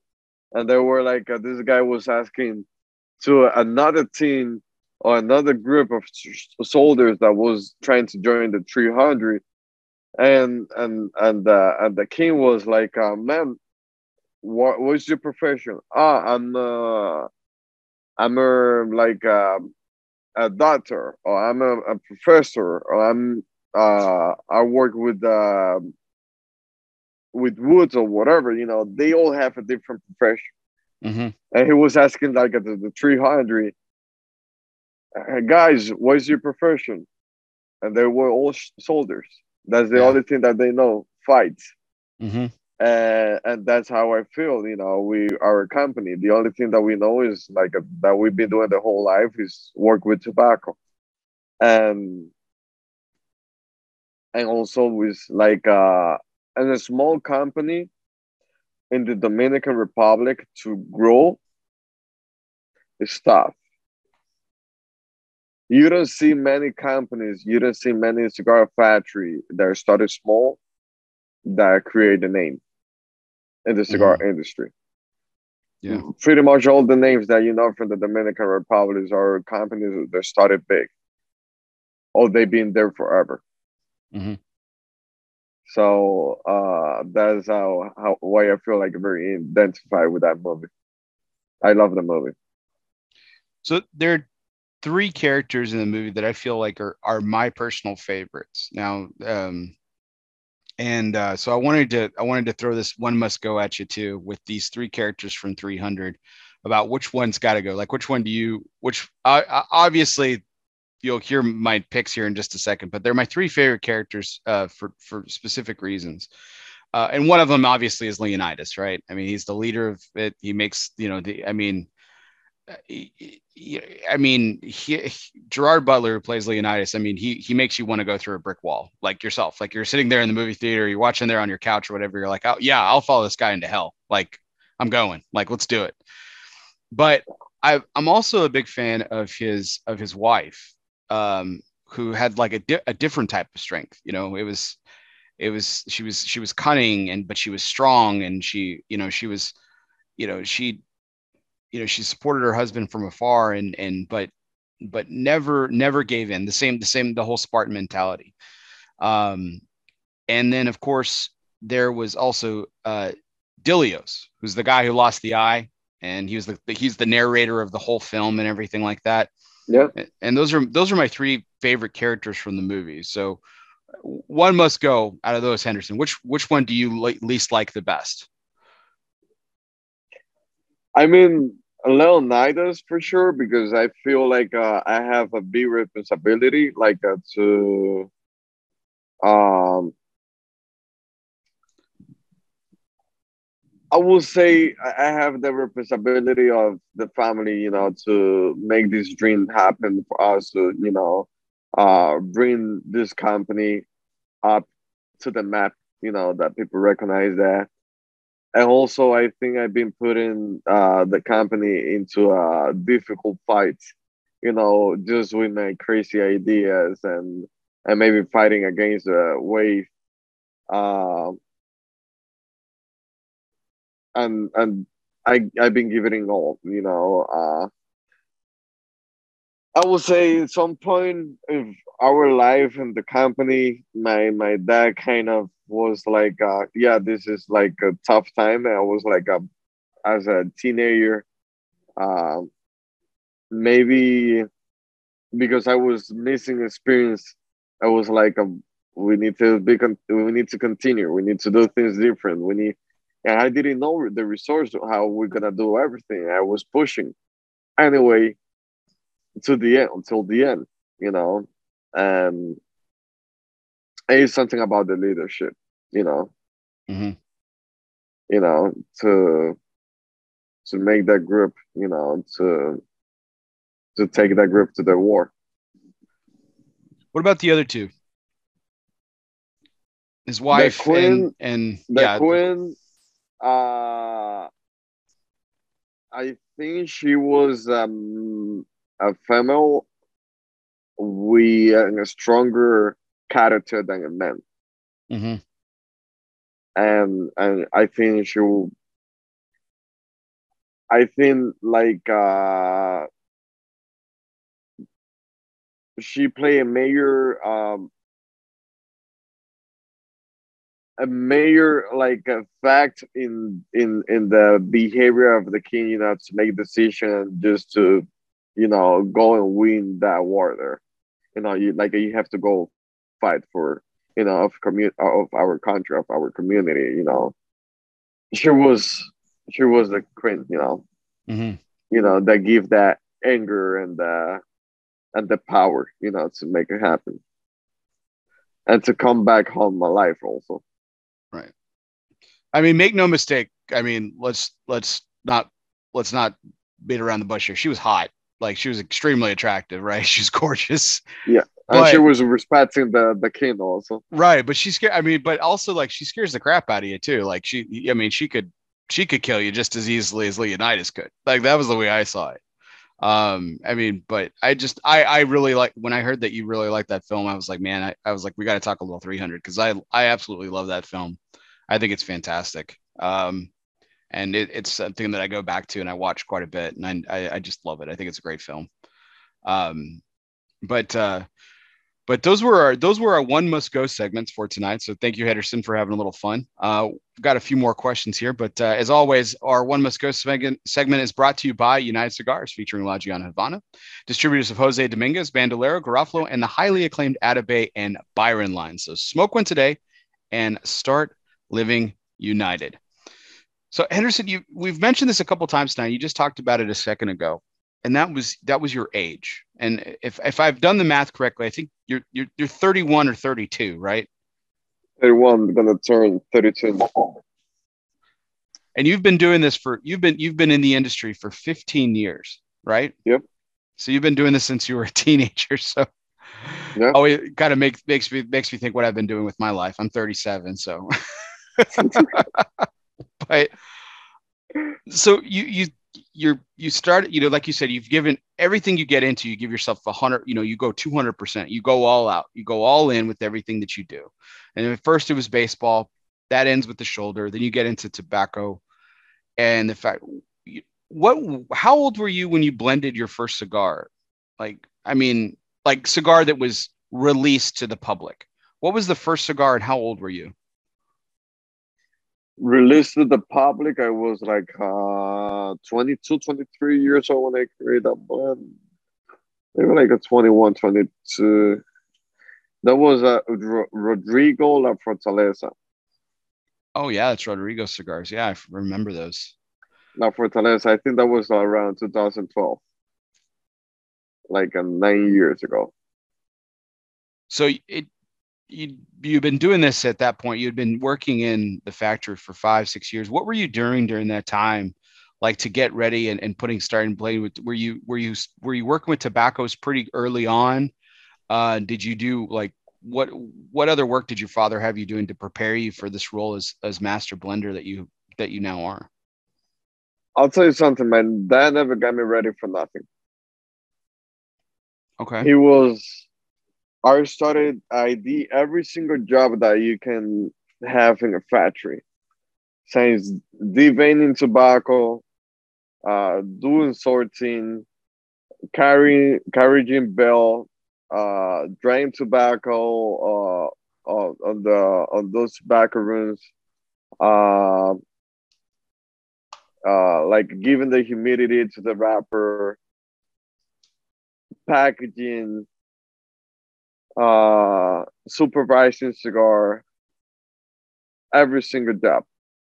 So I think also when, when I was uh, about 12, I started to work. I started to go like to the factories uh, uh, during the summer. You know, when I was like from vacation from the school, and I was doing that like to make some some dollars uh, during the vacation, like you know, sourcing tobacco, deveining tobacco. So I, I I feel like I started to understand the tobacco and know the tobacco, and I knew whether tobacco was good or ready or whatever, and do the sorting and identify every single brand of tobacco science before I started to work at the factory. So there was a, a point when I got very excited about tobacco that I was like, uh, I was trying to create blends. I remember that I used to create blends like mixing a lot of tobacco one cigar. It was like a, I'm gonna have that tobacco that I love that much. That I this tobacco that is great, this tobacco that is great. I'm gonna put all those tobacco together, and I feel that I'm gonna have the best cigar ever. I was like, man. Then I light the cigar. I was like, not even close to what I thought it was gonna be. I used to give cigar to try to my dad that I blended. He was like, mm, mm, "Nah, that's not good." I was like, um, "Man, like uh, there's something that you need to teach me so I can become something like uh, like a, a good master blender or you know." How I can be big in this industry? Like, um, there's something that you need to teach me. Like, you never say nothing to me. And he was like, Henderson, you're in the factory every day. There's nothing that I need to show you. There's nothing that I need to teach you. You're gonna learn by yourself. Like just pay attention to every single thing that you do here. And you're gonna learn.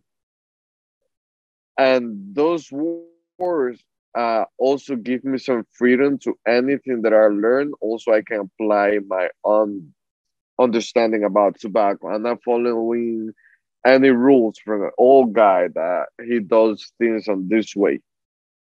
So he gave me the freedom to understand tobacco, learn about tobacco, and also uh, to do my own interpretation about cigars and blending. The only thing that finally I created a good cigar, he was like, uh, "You learning."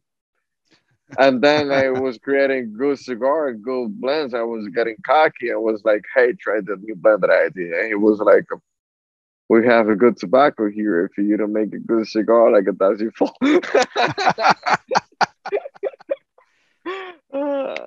never, so, never, never gives you a break, huh? yeah. so yeah, this is uh how everything started with me. But I will tell you the truth, man. I, I my passion for tobacco was like for a very early age because when I was eight nine years old, you know, my dad he we he used to have like a cigar reunion every Sunday in my house. Like on the front porch, I have like a four, five, six, seven, eight guys every Sunday, like a drinking coffee and smoking cigar. And there was like a friend of my dad out there were massive blender they have cigar farm, tobacco farm, and they, you know, they have different jobs in the cigar industry. And they were talking about the new blend, the new crop, the new tobacco that they're working, they were working on, and they were so passionate about tobacco. It was like a, like, man, I, I, I want to try this cigar. I want to know what they're talking about. I want to you know, I want to feel what it's like. And they were like a sharing cigar, like try this, try that. It was like a I was like, uh, let me try that. Like, I want to know what's going on here. And the aroma, man, I have that aroma of the cigar, of the tobacco since I was a kid. So I have that curiosity for from a very early age. That was me and my brother. Like we all were were very passionate about cigar. When we just when we have the opportunity to decide what we want to do in life, we were like, um, no, we're gonna do cigar, we're gonna do tobacco. So now, after doing this for 15 years, Henderson, I mean, has anyone has anyone outside of I guess the family, and your sounds like your dad gives you a hard enough time, but has anyone ever given you a hard time about your age? Has anyone ever like put that into question? Said, well, you know, you know, maybe you don't, you know, maybe you don't know what you're doing because you're young. Has anyone ever questioned the age thing? I'm not sure, man, because maybe behind my back, you know, they talking. I don't know. Uh, the only thing you know I have from the people that work with us in the cigar industry here in the Dominican Republic, maybe they don't respect me, but they respect my dad, and I was I, ha- I was having like a good support from the people here, and they were like, um, and they told me like right in my face, like, uh, we're not doing this for you, it's because you're dad, you know, we respect you dad, so just because you're you can come here. And you know there's a lot of people that open open the door for me you know to you know work with tobacco and maybe you know and do a lot of stuff with tobacco so.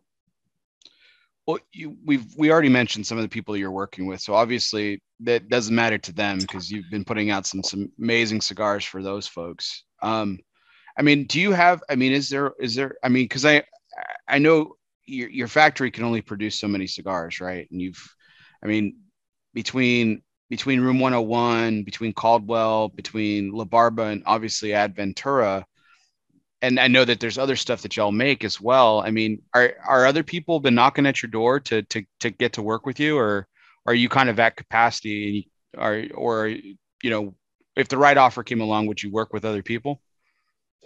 Yeah, I'm always open, you know, to work with uh, new companies. Um, but I mean, this year we're not doing any new project for a new company, but we ensured that like for future years, you know, maybe next year or the following year.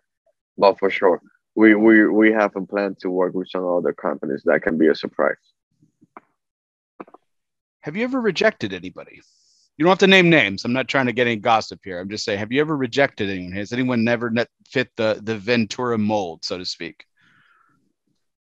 I mean, when someone comes to the factory and they want to have a cigar that tastes like Padron, I send them to make cigar with Padron's family. fair, fair enough. uh, that's my rejection, you know. So, you know, tonight you've been talking a lot about, we've been talking about tobacco and the way that it tastes, and we've been talking about the, the stimulation and everything. And it reminds me a lot of, it reminds me a lot of uh, conversations I've had with another famous Dominican family, uh, the Kelners. And I've had Klaus on this show a number of times, and that you know we talk a lot about flavors and tobaccos and how the tobaccos relate to one's palate and everything. Um, have you have you um, have you worked or gotten to know or been inspired by any other Dominican families um, you know there or any other manufacturers outside of the dominican? Have they you know have you been influenced by anyone else other than your dad and and your own experiments? Sure sure. I mean uh by the i i get inspired by people that have a lot of passion for tobacco. And this is everything about me you know. Those people that have passion for tobacco and they've been uh been changing the game in the tobacco industry or all maybe because I'm like in a spoon, you know, I try to solve everything, all the good things from different people. And there's people because I have inspiration for people because of leadership, uh, because the way that they manage and a speech, you know, about tobacco, how they talk about the tobacco.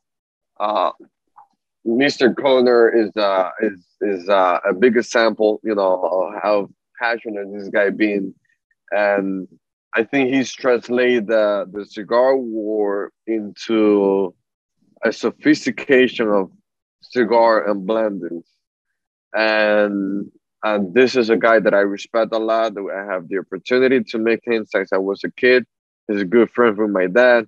Also, Eladio Diaz, is one of the uh, one of the bigger geniuses in the cigar industry not many people have the passion for tobacco like him. Leo Reyes, uh, this guy is um, also a great guy in the tobacco industry down here. Carlito Fuente, that is a gentleman and a guy that be pushing forever and, and, and keeping the tradition of the family. Um, yeah, there's there's a lot of good people that do things right and they do the best of what they have, you know. And had they been here before me and they've been doing the right thing before I started in the cigar industry. So yeah, I have many inspiration. Um, the only thing that I'm not trying to copy none of them. Right.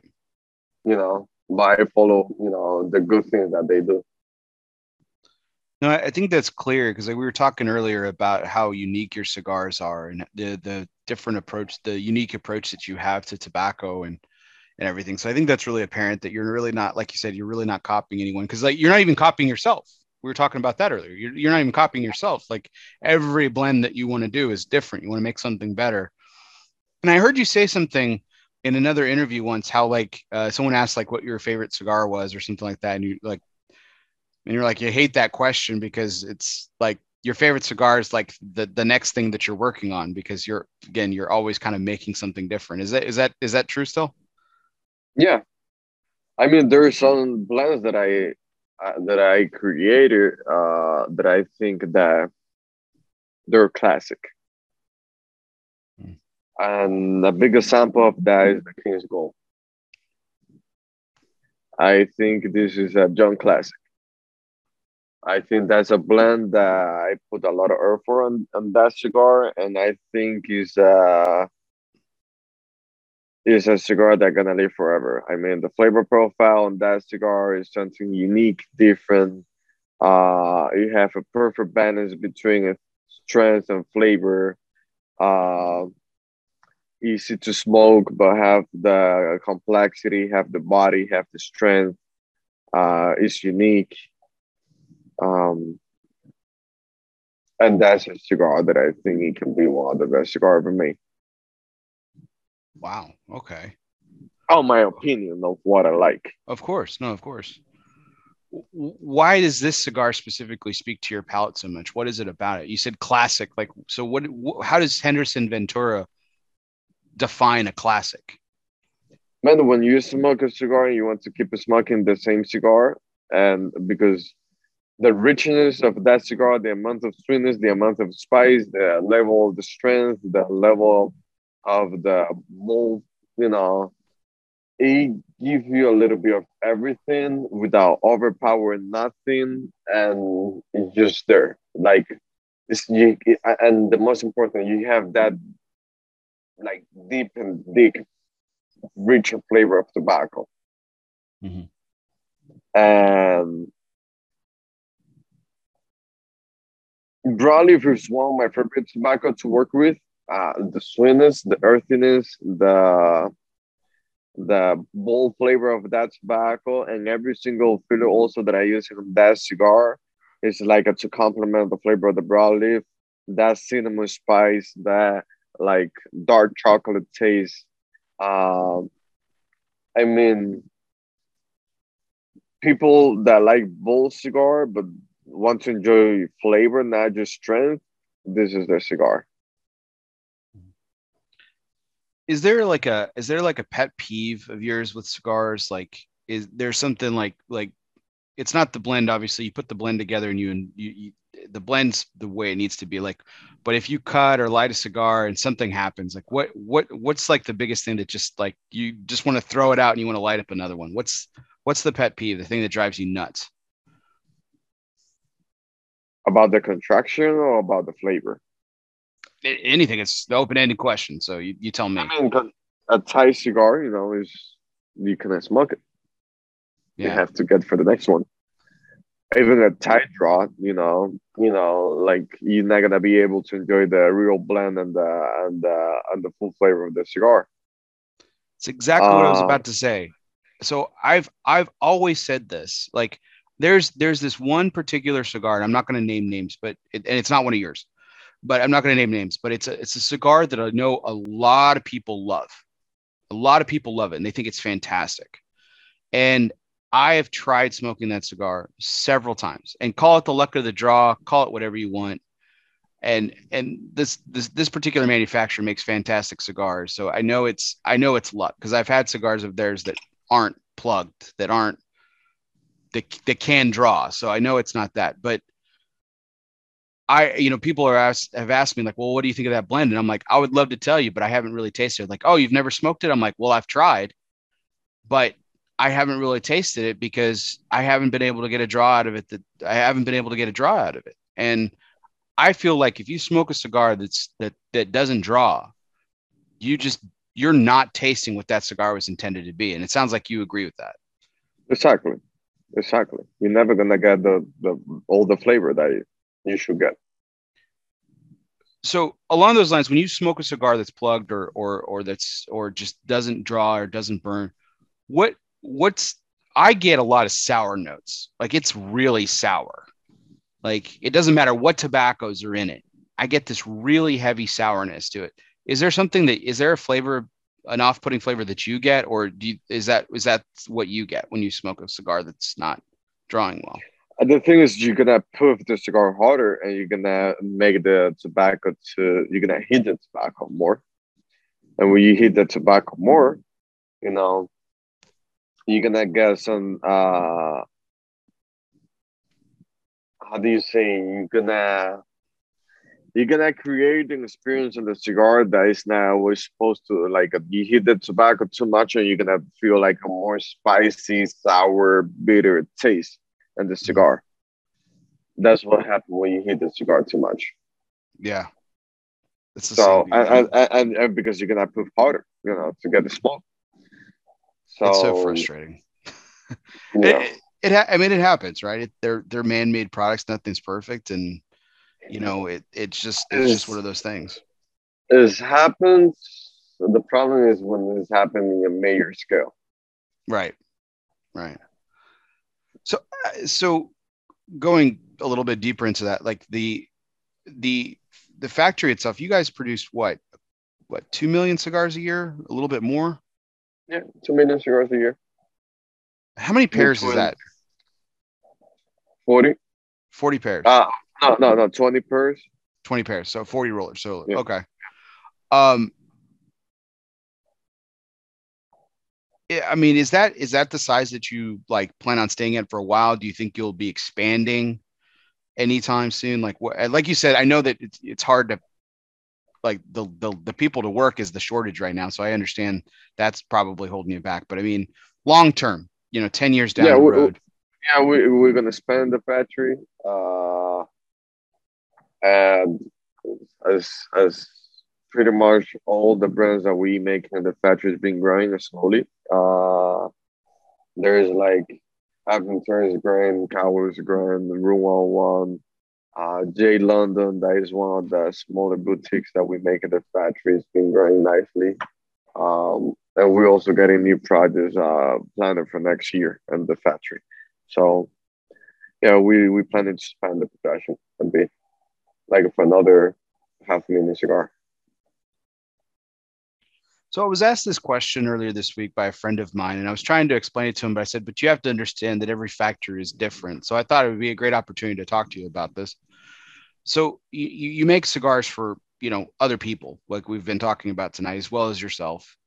Like how, like how do you allocate time or resources to those particular brands? Like how do you do you say like, hey, this week we're going to do La Barba, or is it like this week you're doing this these these number of pairs are going to be doing Aventura, Explorer, and then wh- how do you how do you divvy it up? Like how does how does that happen? Orders, depending of how people place the order, this is what comes first, you know, and we have we have that rotation, you know. Okay. Yeah. So it's a rotation. So and yeah. so at any given point, one of one of your pairs could be rolling the Explorer, or they could be rolling the Ricochet, or they could be rolling the Eastern Standard.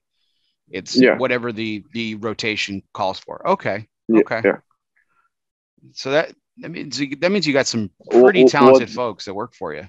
Yeah. Uh, no, what makes uh some difference like uh we have some rollers that make robusto mostly, or you have some rollers that they just make Lancero, or you have a roller that he just make the Coronas, or we have another roller that he just make all the figurado cigars like a, uh, pyramid, torpedoes, you know. This is the specialty. You know, you, we have a roller that he make the 60s. The the the the talented and the skill for the rollers is there, you know, to now switch them dramatic on the on the ring gauge that they making or the shape of the cigar that they make.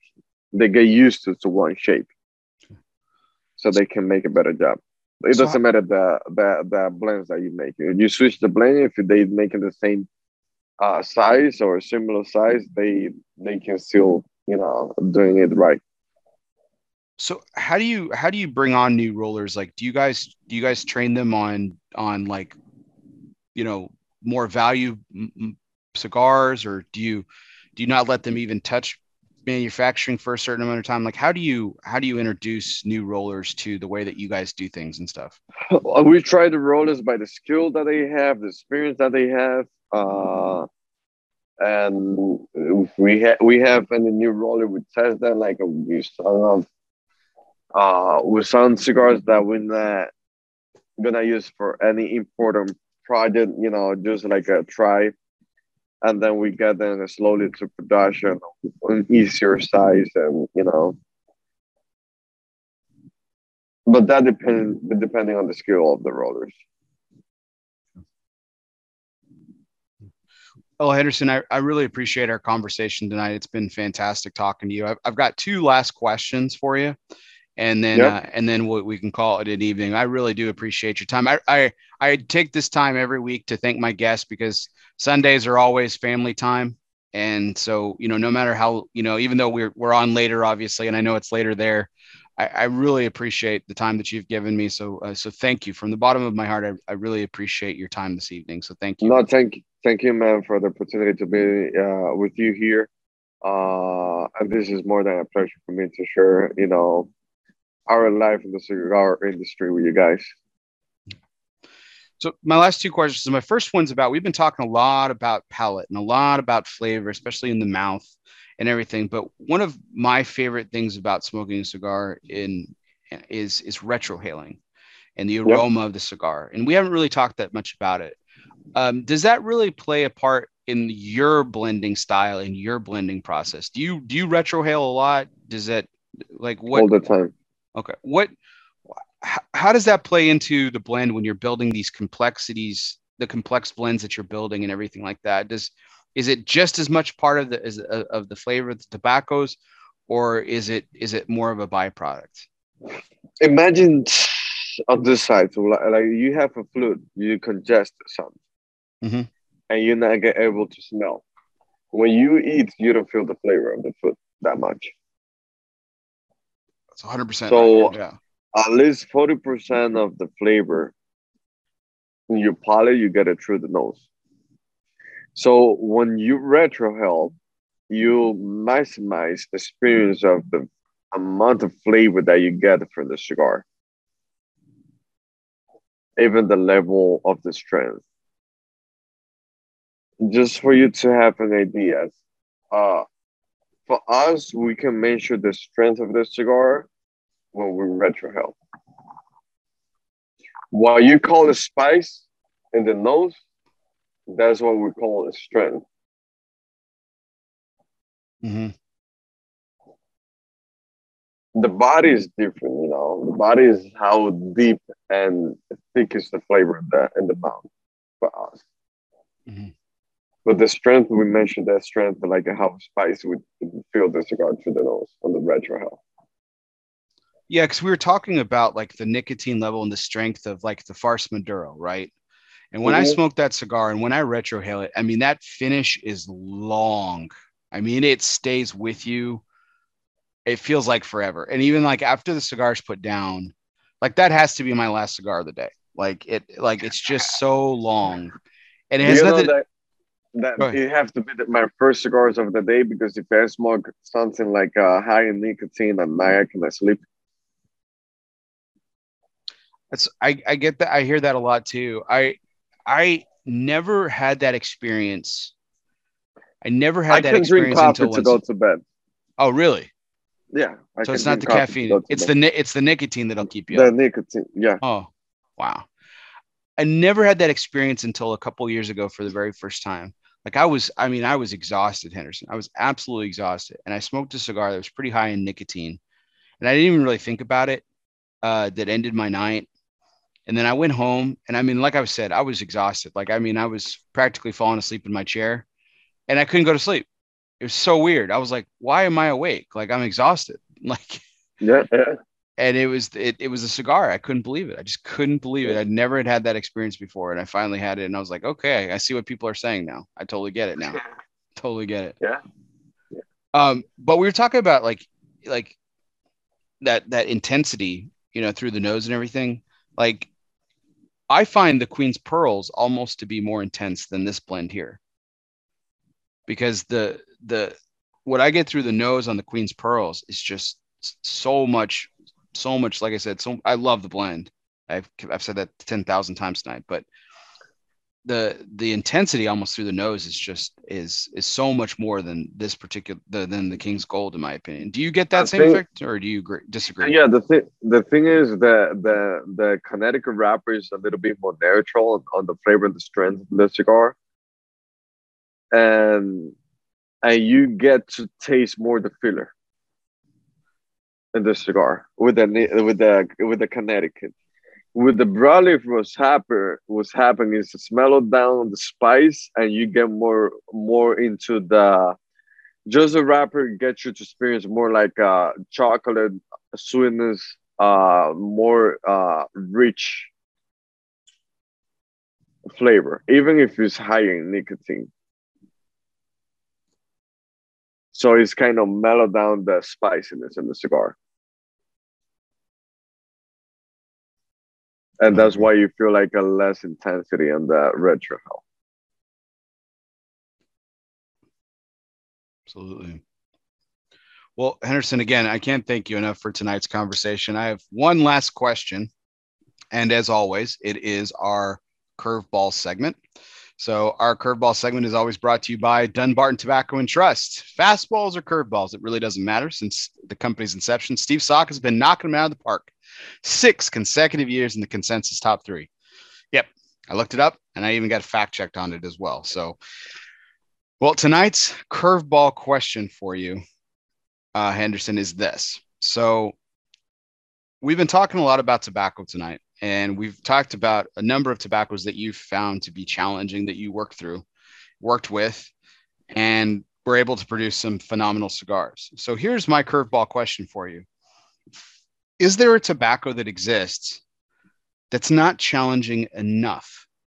You find it to be almost boring it doesn't add anything to a cigar or to your palate so to speak is there a, is there a tobacco that is not challenging enough for you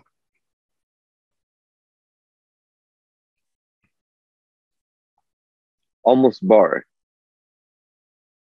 i'm sorry That you say almost bar. It's smoke the cigar. almost, almost boring yeah like it like it just you feel like it just it it it, it doesn't do anything for a blend you mentioned tobaccos tonight that you don't like but you've been able to make cigars with them i'm just saying is there a cigar is there a tobacco that you find just does not add anything to a blend it's just not challenging in- enough in uh, Indonesia. indonesian okay Yeah, The Besuki is a tobacco that is very natural, no strength, not much flavor. Is very natural. Doesn't add too much to the blend. Sometimes we use that tobacco when we want to, uh, like as binder, when we don't have the binder to interrupt the flavor of the binder, the combination of the binder of the filler and the wrapper. Just to keep it like that. because i was going to say you've used indonesian a couple of times but you're you're, Yeah, you're saying yeah. it's just very natural Yeah, It's- it's it's it's natural. okay pretty much. Yeah.